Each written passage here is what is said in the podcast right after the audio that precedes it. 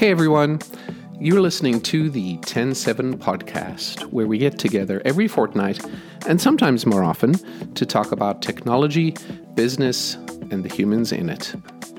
I'm your host, Ivan Stegic. We're starting off the new year with a retrospective. We published 29 episodes last year, which is slightly more than once every 2 weeks, or as we say it here, every fortnight. That's a great deal of content, all of which was created by an amazing team here at TEN7. So let me begin with some thanks. I'd like to thank our transcriptionist, Roxanne, who works tirelessly transcribing the audio for every episode so that we can publish the text online in a timely fashion. Thank you. To Charlene, who edits each of the transcripts and comes up with the summaries, the links, the social media posts. Thank you. And of course, to Jonathan, the producer of the show, who masterfully records, edits, mixes, schedules, uploads, and generally makes my life magically easy to record the show. Thank you too. None of the almost 30 episodes of 2019 would be possible without the three of you. So we're going to look back and play some of our favorite excerpts this year. Before each clip, I'll tell you who the guest is, what episode it came from, and I'll try to set it up with some additional context.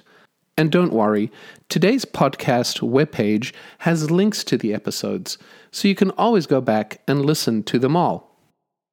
We started off 2019 with our 50th episode, and who better to have as a guest than the very founder of Drupal himself, Dries Buytaert. I asked him about how his role had changed over the years since starting the project and writing the initial code in his dorm room in Belgium. You know, I think my role has evolved a lot over time. I mean, in the early days, I would write 100% of the code, you know. And I would spend a lot of my time building Drupal.org. I would help run the servers behind Drupal.org. I would organize the DrupalCon events or help organize them, like, intensively. And over time, I've scaled more and more, right? Like, Drupal Association would be one example of that as a step in evolving my role, which, you know, put in place an entity, a nonprofit entity specifically, that could take over the organization of DrupalCon, which now is, I mean, it's a serious event. It costs a few $1 million to put on and takes a whole team of people to organize. Same thing with managing our website and the underlying hardware infrastructure. It's now being managed professionally by people at the Drupal Association and again, also with the help of people in the community, just like DrupalCon. But these are examples of how I've scaled my role. Obviously, on the technical side, you know, I went from being the sort of single core committer to now having, you know, teams of core committers, you know, for each of the major releases, having committees and task force around different aspects of the project, like a technical working group that defines coding standards. We have release managers and product managers and framework managers and, you know, all these kinds of roles, to subsystem maintainers that are responsible for different aspects of the of Drupal core. And so these are all examples of me scaling my role over time, and we continue to make governance changes, you know, all the time, and to, you know, scale the project as needed. I think that's the right thing to do. You know, as projects or organizations get bigger, you need to do, you know, you need to put that kind of organizational structure in place. You also need to scale the culture of the project, and so try to help with that through my keynotes. Actually, last year this time I helped write Drupal's values and principles document. That's a way to help scale our culture. So you know, takes a lot of effort and different people to maintain and run the Drupal project today. After I'd been to the Manage Digital conference, I was enamored with Rob Haar's keynote and his leadership of a company called Sparkbox. His style is squarely focused on all the people that are connected to his company, whether that's current employees, clients, partners, or even former employees. In episode 74, that published in November of 2019, I asked him about this focus. I love the friendly disposition you have and how inviting you are, and it doesn't just extend to clients and partners and current team members. It also extends to Sparkbox alums. When you gave your keynote at Manage Digital, I was really impressed with how you talked about kind of the wider Sparkbox community, not just the people that are working there right now, but people who have worked and humans who have been with you in the past. What's your philosophy around that? And how do you get those people together if you do? My philosophy around all of this is I got into this for the humans, and I believe that we have to treat them well. I think that your former employees are the ones that actually control your reputation. And you know, I want to make sure that everybody leaves well and things end well for people. I think so much of how people view a relationship, and that's really what employment is defined by how it ends. And you know, a perfectly good, even successful relationship, if it ends poorly, can feel horrible and can color the whole thing. And that's not at all what I want to do. I think that what we look for is for people who, during at least a season, because there are seasons for all things, where our seasons line up and that we can kick a bunch of butt together on projects. And that season will probably end, and that's okay. And I think that's really healthy to kind of think about life that way, that, hey, our goals lined up and we did a bunch of great work together, and now our goals don't. We're going to go our own ways. That doesn't remove you, that person or that alum, from our story. It doesn't take us out of their story. Like, there's a lot of good stuff that happened. And why not respect that by throwing a party on the way out? And I think the other part that just is so fundamental is I can't talk about caring for humans the way that I do and believe what I believe and then only live that when it benefits me, when they're employees. And I think that's fundamental. If you really care about the people, then it has to transcend when it makes sense, when it's convenient. So I invite people to come in and talk to me about what they want to do next, and I've written letters of recommendation to help people find new jobs when they're current employees. That's all good stuff, and sometimes people grow. Well, all the times we hope people grow.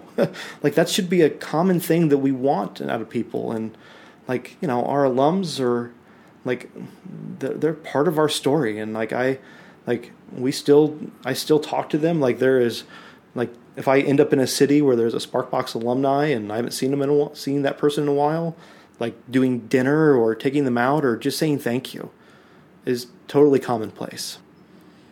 Why do you call your company a studio? It's a subtle distinction from being an agency or a firm or a dev shop. I think it's worth explaining and exploring. Yeah. I hate the word agency because I do too. It makes me feel think of Don Draper with the brown liquor sitting in his office, smoking, and the whole power dynamic that comes with that. And I think that word agency has been overloaded a lot and doesn't make clients think of partnership. It thinks of hey, we're going to throw some work over the wall, and it's going to come back, and you're going to be our agency of record. It's everywhere. So I like the word studio because I think it speaks better to the creative problem-solving work that we want to do in partnership with our clients. And it invokes the right feeling of that. Rob was one of the keynote speakers at Manage Digital. That's the annual Project Managers Conference in Minneapolis, put on by our good friend Lynn Winter. She was on the show as part of episode 56 in March. And at that conference, she was giving a mini keynote about burnout. So I asked her about it. She had some wise words to share with us. Let's talk about burnout. Yeah. How prevalent do you see that? Do you have any data to show? What have you noticed, and what are you hoping to achieve with your mini-note? Yeah, so in general stats, if you start looking at people across the industry, or across, working people, and then specifically across the industry, there's so much pressure and change of environment from, where is the line between home and work? From working at home or having technology accessible all the time. It's really blurred the line of when do you go home, when do you put things down, when do you turn off, and it's becoming a problem. And, honestly, this talk came out of my own personal challenges with burnout. But as I started talking about it with people, I heard these stories over and over and over. I'd be speaking at conferences and people would talk to me about how do you deal with this and how do you deal with that? And it was all about boundaries and all about, taking ownership of the path that you actually want to go on versus letting the path take you. And I think it's a thing that PMs deal with more in this industry because of maybe the role and how it's often positioned at agencies. So what I mean by that is a lot of times it's not as valued as a developer, for instance. Like when you're going to hire, we can get any old PM. They don't really need to be a PM. They can be anyone. They can do that. They're just scheduling meetings. But to hire a developer, we'll get a recruiter, and it's going to be harder. And it's hard for different reasons to hire different roles. But there's just oftentimes that situation set up or less responsibility or value placed on it. Some PMs aren't even allowed to talk to clients. They have to go through account managers. They're not given the responsibility or the value in that role. And so there's some positioning at certain places. And then there's also that impact of how you personally come to your role. And for me, I personally have an issue, balancing don't take on too much and, it's stop running in the hamster wheel kind of situation. So I had a kind of career change back in 2017, and I've been really trying to force myself to step back and try to realign what are my goals in my career and what is my personal goals and things like that. And so since I've started talking to people about it, I've gotten, honestly, really a lot of feedback that has been positive as well as a lot of sad stories. So it's something we need to talk about.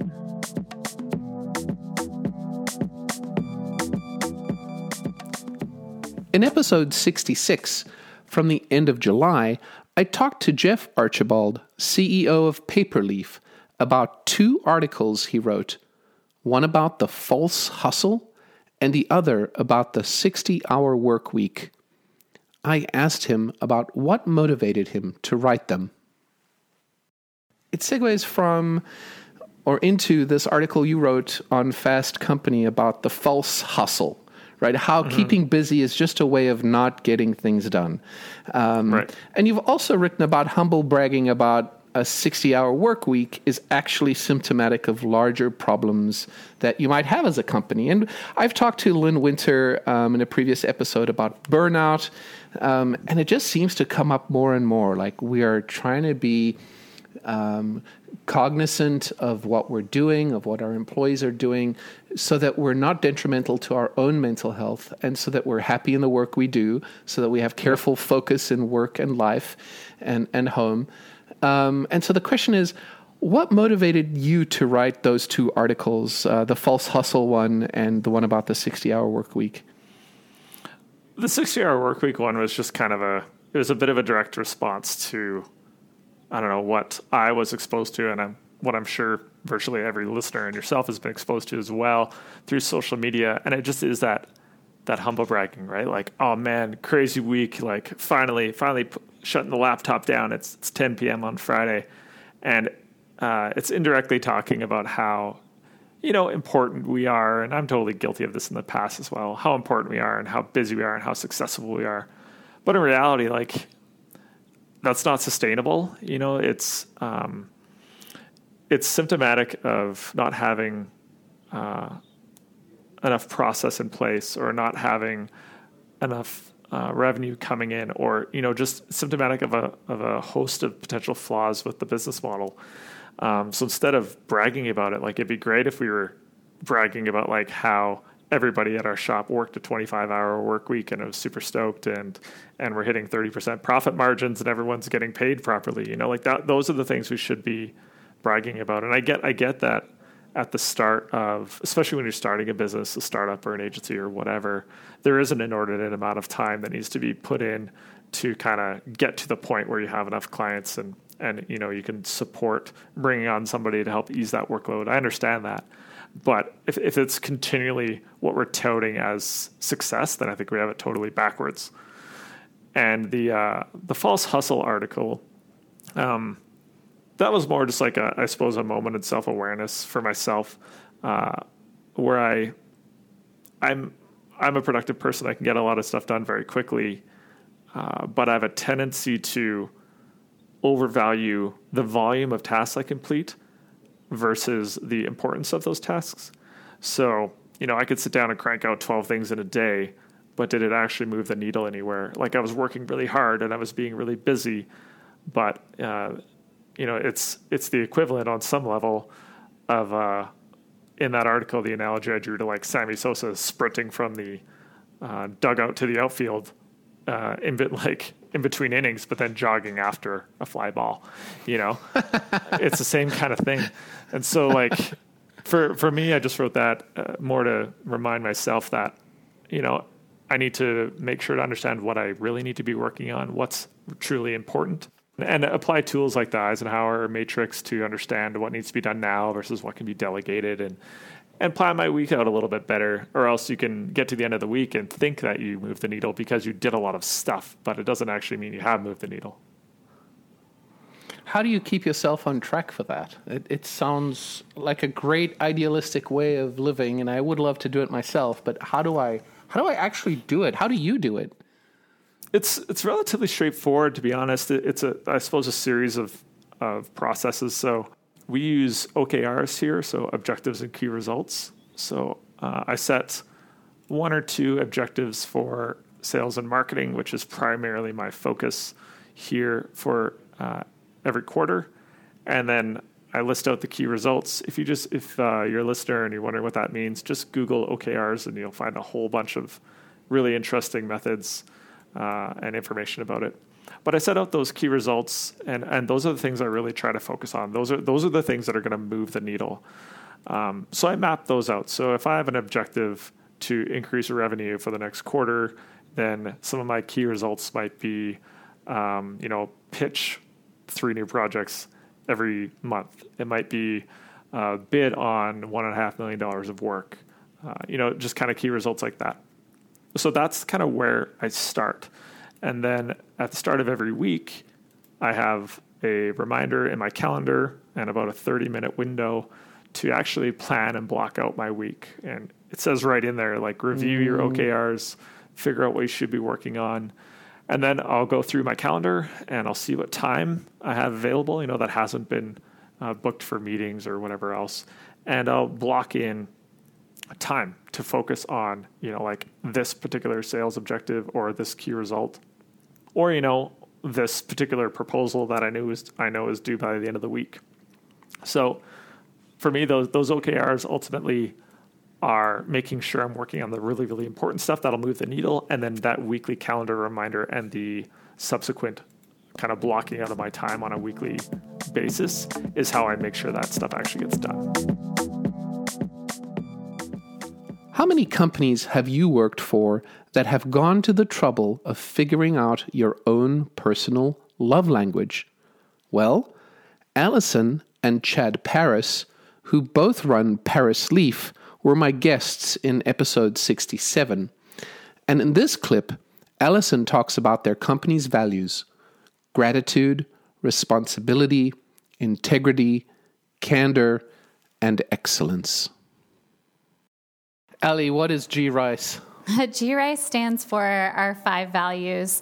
And I do want to expand on that a little bit, what Chad was saying, because I think it's important to talk about using your purpose and ambition statement and also your core values to make strategic hiring and, sadly, firing decisions. I think by evolving our core kind of brand messaging and really owning it and metabolizing it for ourselves, it strengthened our ability to make really strategic decisions about who we bring on our team.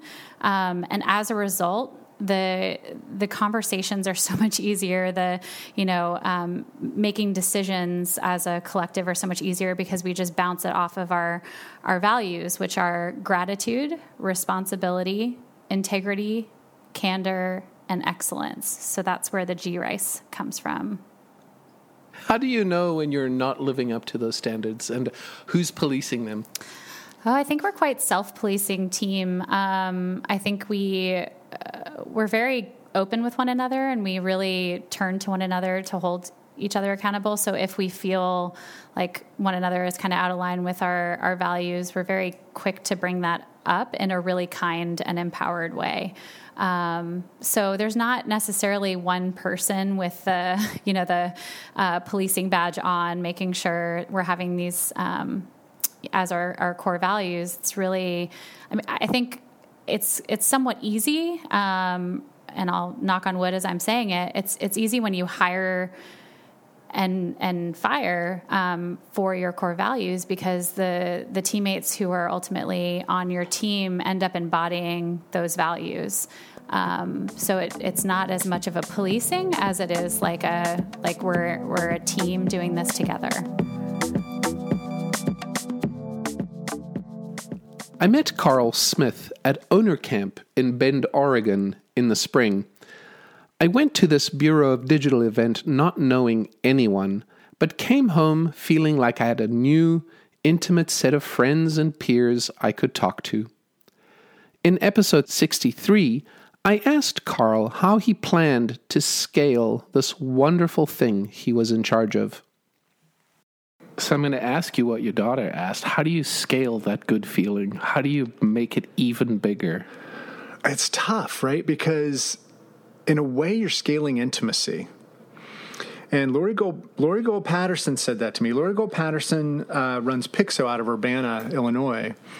And we were at Owner Summit in San Diego a few years back. And she came up to me. She goes, "You got a huge challenge." And I was like, "What is it?" And she goes, "How do you scale intimacy?"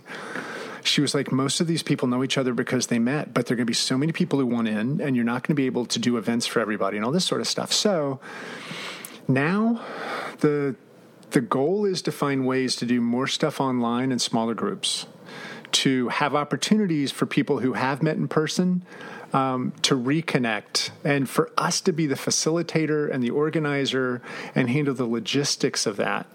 Because we can do so much more online that as long as there is some level of in-person connection once a year, maybe twice a year, then the online supplements really well. So that's a lot of it. We can't just have events get bigger, and we can't just put on more events. It's going to have to be finding ways, using the means that we have, and a lot of it's technology, to make sure that everybody's feeling connected more frequently. And even voice over just, pixels, right? Even just like you said, it's so good to hear your voice. Right. So having that happen. So we're working on an idea called Bureau Circles. We'll see how it could play out. We don't want to overcommit and then blow it. But the idea of 8 to 10 people that we help coordinate that get together once a month, it's kind of like an EO. It's kind of like a mastermind, but it's super focused on what they do and their role. We call them roll calls in the past when there are more people, but this idea of getting it down to a smaller group that is there for each other all the time. And one of the things, Yvonne, that spurred this was we have a biz dev camp. We have so many camps, dude. I can't even remember them to list them. But biz dev camp, everybody said, don't do it. Nobody's going to share. Nobody's going to be willing to share. And we said it when we brought people in. And the thing was, it sold out with 7 on the waiting list. And I told him, I was like, we're going to have an optional show and tell on the final day where if you show up, you have to show. You have to show your pitch deck, or you have to show a presentation, or you have to show something. But what was amazing was when we left that first biz dev camp, monthly call started. It was just hilarious. They started their own monthly call, and they called it an accountability call. And it is just unbelievable. And so that in a lot of ways, that's become the model for us as we're looking at how do we move forward to scale the intimacy. People have said, you know, compared to AIGA or things like this, I like the grassroots feel. And I like the idea that in those circles, there is somebody who connects with us, but they're also at liberty to make sure that they're doing what the group needs so that we're continuing to support, but we don't have to participate in every single thing. In 2019, TEN7 started to purchase renewable energy certificates called RECs and water restoration credits called WRCs for every full-time employee. It's our way of trying to offset the carbon footprint that the company creates by being in business. In February, for episode 53, Heather Schrock from the Bonneville Environmental Foundation joined me on the show. In this clip, she talks about the projects they're involved in and how they come about. So I'll just start with water because that is, again, our more in-house piece, because the water projects that we support are all directly, you know, if we're going to create WRCs, it's from a project that we as an organization personally support and are putting some energy behind. Whereas with offsets and RECs, we're on the retailer side of that relationship. So we do vet and choose the projects carefully. We always work with, for RECs, there's a Greenie is the certification for RECs, and then for offsets, there's several certifications, but we work mainly with 4 or 5 of them, third-party verifiers, and we just like to have a nice array of those projects that we think people would be interested in. You know, currently in our offset portfolio, we have various things from landfill gas to forestry projects. We have an interesting marine project that makes marine shipping vessels more efficient and also protects some of the sea life. So always some interesting stuff there. But the water projects, there's actually, and I'll send you this link later, we have a project bank on our businessforwater.org website. So we have a separate website that we send people to that really specifically talks about our water stewardship business engagements. And there's a project bank which we started because we were finding with water projects it was getting a little more difficult, whereas with carbon offsets and RECs, there's almost an infinite supply. But with water projects, it's a little more difficult to match the needs of the funder or the person who wants to buy those water WRCs or buy that invest in that type of water project. Trying to matchmake between the funder and the project can be quite difficult. Trying to get something in their region, something where they have an impact, something that aligns with their goals and their ideals around what a water stewardship project should look like. So we started this project bank, and there's now several, dozens maybe on here, water projects that are in various stages of development. So some of them are done, some of them are in the middle, some of them still need funding, have funding gaps, but there's some great, if you go to that link, which again I'll send you later, you can see examples of all these amazing water projects. And again, we started this bank so that we could solicit water projects from other organizations who have projects that need funding, and then so we can come in and help matchmake the funders to these projects. That's wonderful. That's businessforwater.org, and we'll link to that in the transcript on our website. Is there one particular project that sticks out for you? Do you have a favorite? A favorite water project?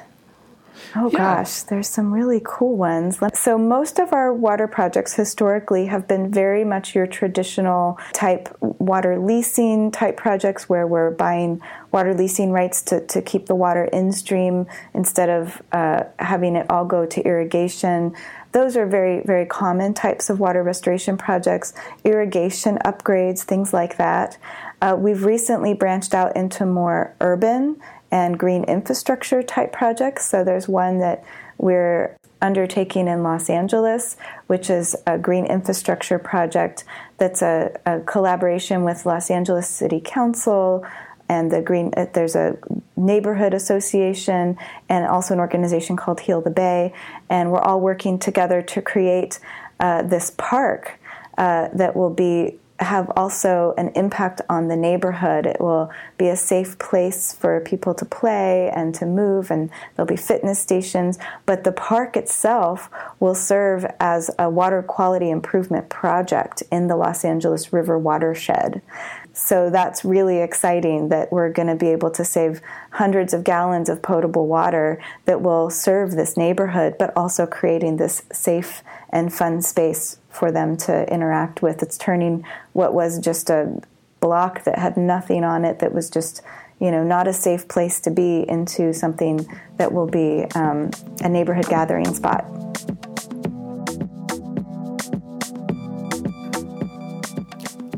When Hans Bjordahl, CEO of Culture Foundry, attended a talk on conscious capitalism at South by Southwest, little did he know it would make him question everything he'd been taught about doing business. You can't just tack conscious capitalism onto a company. It must be baked into the leadership. In this clip from episode 64, I've asked Hans to give us a definition of conscious capitalism. Listen.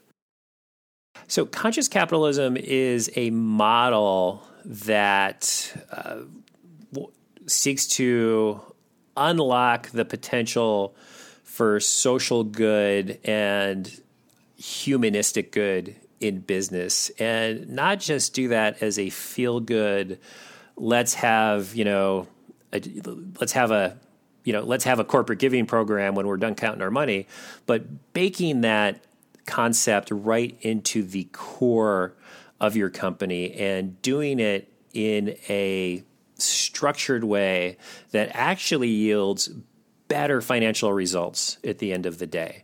And that, when I was first exposed to this system, I was at South by Southwest. John Mackey, who is one of the founders of this organization and early champions and ongoing champion, was giving a talk about a book he wrote called Conscious Capitalism.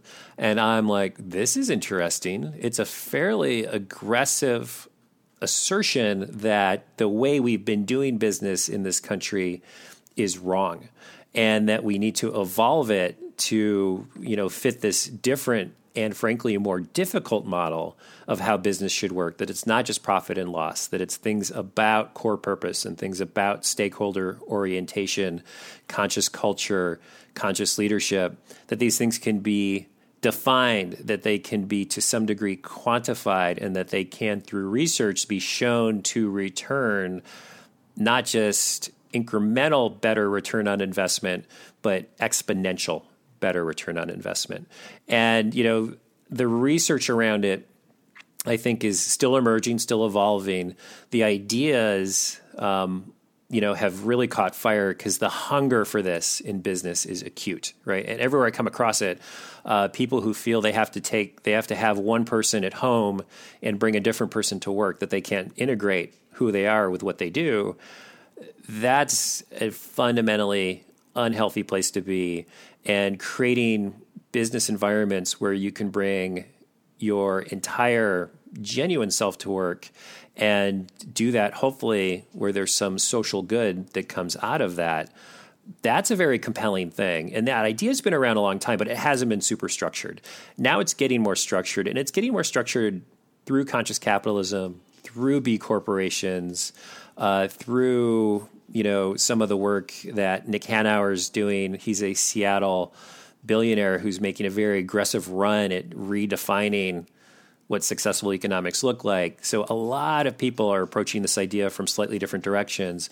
Conscious capitalism was my introduction into that approach to business. And, you know, some of those tenets from the book, I picked up directly and plugged them right into Culture Foundry.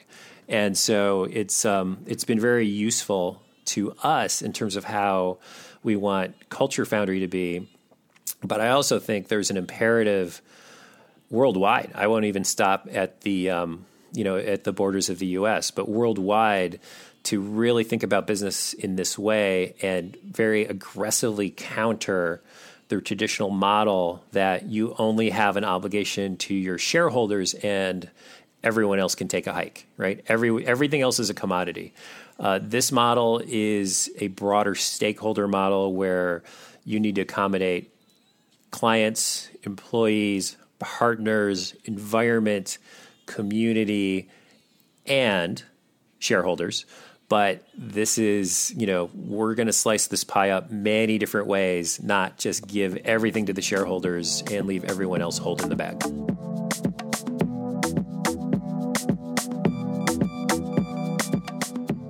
In my head, Jeff Geerling is the pie dramble guy. So getting a chance to sit down with him and talk about Raspberry Pis and how he's automated them and clustered them and bent them to his will was a lot of fun for me. In addition to being a lover of software and all things open source, he's also an author. In episode 77, I asked him about his latest book and what he's currently working on. Now, in addition to all the hobbies you have, side projects and so on, you are also an author. And I would love to hear about your latest book and the book that you've written on Kubernetes. What are you working on right now?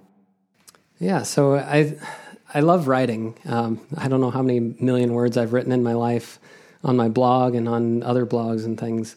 I love writing. And in 2013 or so, I think that was when I started. I've always wanted to write a book. My whole life, I'm like, I want to write a book sometime. I think part of that was jealousy because my brother, when he was a kid, wrote a book. And his book, the 15 Minutes of Fame, his book caught fire and was a local, very popular book. He sold maybe 15,000 copies or something. It was pretty cool, being the little brother to the brother who wrote that cool book. But I was also a little jealous, I want to do that too. So, but I also just love writing. I've always loved English and literature growing up, and I love reading and I love writing. So that I put that together with the fact that Ansible didn't have a book in 2014 when I started with in 2013, but in 2014 I'm like, there's still no book for Ansible, and it's really popular. So I decided to start writing it with a goal that I would write 100 pages and sell 200 copies. And it was funny because I started writing it on a platform called LeanPub, where you can publish it while you're writing it and sell it while you're writing it. And by the time I had written about 40 pages, I already had sold 200 copies. And then, fast forward these many years later, it's 2019. So it's been in print for 5 years now. And I now sell it on Amazon and other places. And it's called Ansible for DevOps. And that book has sold over 22,000 copies, and it's now 480-something pages, including a chapter on Kubernetes and a chapter on Docker, and a couple examples that do Drupal, one of them inspired by the Raspberry Pi Dramble cluster. So that was my first book effort, and it went incredibly well, and I was floored. There's no word to describe when you're I want to do this thing my whole life and this is my goal, and then your goal is surpassed by 50 times over, and you get to meet awesome people because of it, and it's just so many cool things happened because of that book. It also helped us in my family. We've wanted to remodel our kitchen, and after writing the book and making some profit off of it, I was able to remodel the kitchen 4 years earlier than we thought we might be able to. So, that's a huge change for our life, because our old kitchen was kind of hard with 3 kids and the way that we live our life and stuff at home, especially since I work remote and I'm at home all the time. It was, we had an old cramped little kitchen, and we were able to get it better. So the book was just awesome. I don't expect to have the same level of success, but who knows? You never know where it's going to lead. But I'm working on another book. I actually just finished the first chapter a few nights ago, and I have a structure for the rest of it, and I'm working on examples and chapters. The next book is going to be called Ansible for Kubernetes, and maybe if Ansible's still around in 5 years and there's another game-changing cloud infrastructure thing, it'll be Ansible for that, and I'll have a whole series out. But I'm working on that book, and I haven't published it yet. I probably will pretty soon. Even though it's not finished, I'll publish in-progress updates on LeanPub. But both of those books, if you go to Ansible for DevOps, all spelled out, or Ansible for Kubernetes.com, those are the book sites, and I love writing them. And one of the best things about writing them in progress is, for both books, I've had a lot of interaction with the people who read it, and they can help me to, like, if they're interested in something, I can write about that. Or if they are like, your example didn't work on my computer, I can improve it before I actually make a published printed version that people will buy. As some of you may know, I grew up in South Africa, only to immigrate to the United States at the turn of the millennium. As a result, my childhood friends are South African, and I was able to interview at least one of them for the show. Gareth van Onselen is a South African journalist, political analyst, and author who joined me for episode 78 right at the end of the year. We try to stay clear from politics, but in this episode, I was all in. We mostly talked about South African politics, but in this clip, Gareth talks about former South African President Jacob Zuma and the parallels to politics in the United States. I'm glad now that I didn't read it back in 2014, because I don't think I would have appreciated it as much as I do now. And mostly, it shocks me. It just shocks me how much of a parallel there is between Zuma and the current president here in the United States.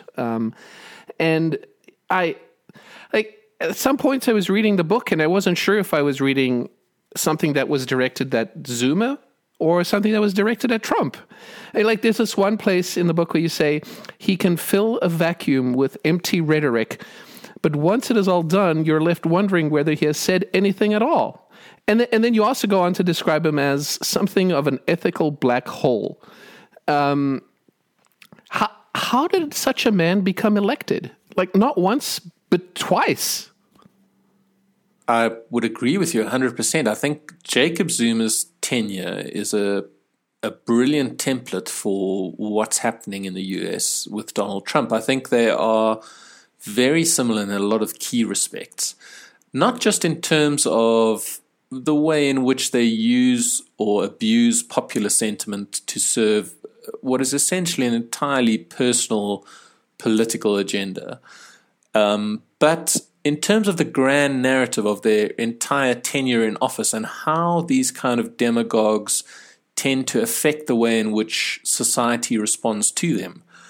I mean, what actually happened with Jacob Zuma, and I think it's not absolute, but in a lot of ways very similar, is happening in the United States, is essentially you get elected on a wave of popular appeal, which takes various different forms and has various different causes, but that's the outcome. There's some kind of populist zeitgeist that manifests, and you're swept along by it if you're this demagogic leader. There's then a process of the shattering of the illusion. And that shattering doesn't happen to the opposition, who never had any doubt as to your unsuitability for office. It happens to sections of your own support base. The nature of public office starts to reveal who you are, the demands of making hard, often neutral and magnanimous decisions, which you're kind of incapable of doing because you're demagogic and biased in a certain way, start to reveal your true character. Then there's some fundamental problem, either a case of corruption or unethical behavior, onto which your opponents then latch as a means to remove you from office. And it becomes a defining battleground along that particular issue. In the case of Jacob Zuma, it was his homestead in Kundla, this abuse of taxpayers' money. In the case of Trump, well, it's, you know, Russia and impeachment and the various things that go about it. But that becomes the mobilizing point. You then suck in all of civil society and all independent institutions to help you deliver the outcome you want, the judiciary and so on and so forth. And how that plays out is yet to be known in the US, but, you know, that's the way in which the narrative tends to unfold. And as I'm saying all of this, I'm realizing I'm going slightly sideways from the original question you asked me. But no, please keep going. Yeah. A bit detracted there. But that was just, I mean, you triggered a thought with regards to the overlap between the two. And I think Jacob Zuma is a real case study for Democrats and conservatives in the US to look at, because the narrative is playing out in hugely similar ways on a lot of different levels. That's it for 2019. Thank you for listening to our little podcast. We're so glad that you join us as often as you do. We've got more in store for you this year and hope you'll join us as we continue to talk to interesting people from around the world. If you have a second, send us a message and tell us what you would like to hear in the coming year. Or just send an email to say hi. Our email address is podcast@ten7.com. Until next time, this is Ivan Stegic. Thank you for listening.